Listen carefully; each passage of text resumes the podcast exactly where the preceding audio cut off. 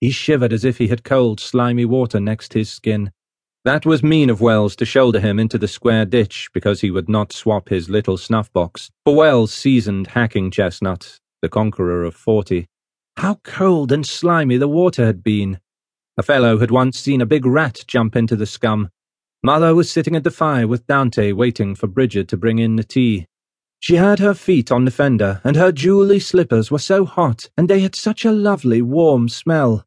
Dante knew a lot of things, she had taught him where the Mozambique Channel was, and what was the longest river in America, and what was the name of the highest mountain in the moon. Father Arnall knew more than Dante because he was a priest, but both his father and Uncle Charles said that Dante was a clever woman and a well-read woman.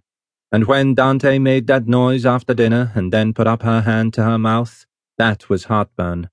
A voice cried far out on the playground, All in! Then other voices cried from the lower and third lines, all in! All in!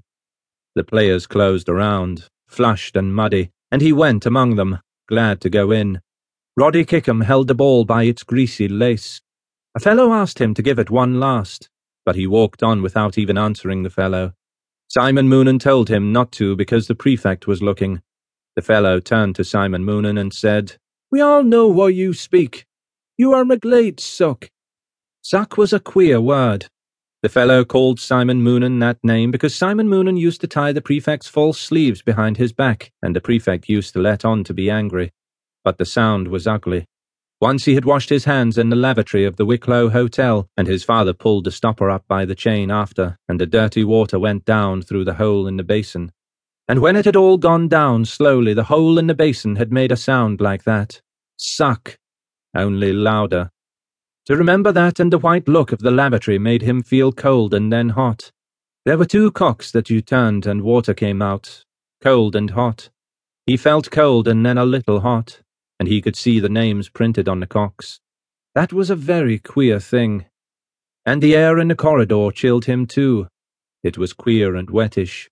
But soon the gas would be lit, and in burning it made a light noise like a little song.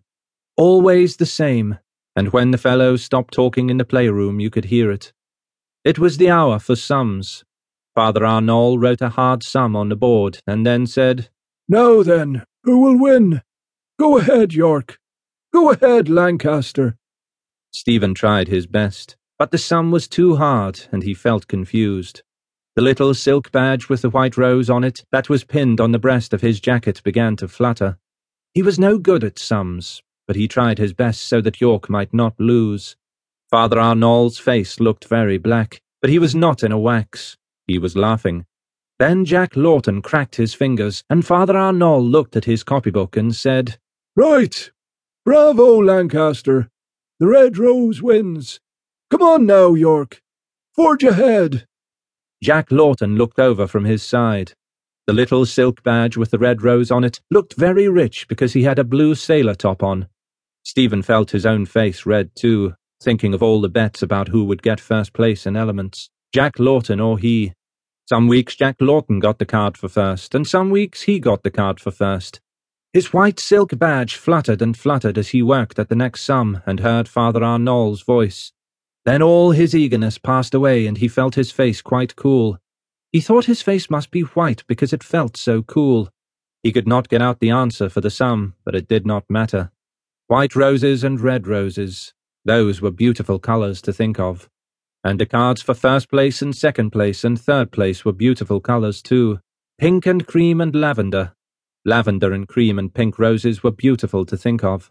Perhaps a wild rose might be like those colours, and he remembered the song about the wild rose blossoms on the little green place. But you could not have a green rose. But perhaps somewhere in the world you could.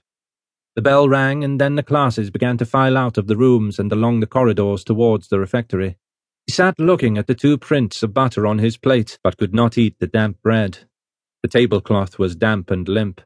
But he drank off the hot, weak tea which the clumsy scullion, girl with a white apron, poured into his cup. He wondered whether the scullion's apron was damp too, or whether all white things were cold and damp. Nasty Roche and Saurin drank cocoa that their people sent them in tins. They said they could not drink the tea, that it was hogwash. Their fathers were magistrates, the fellows said.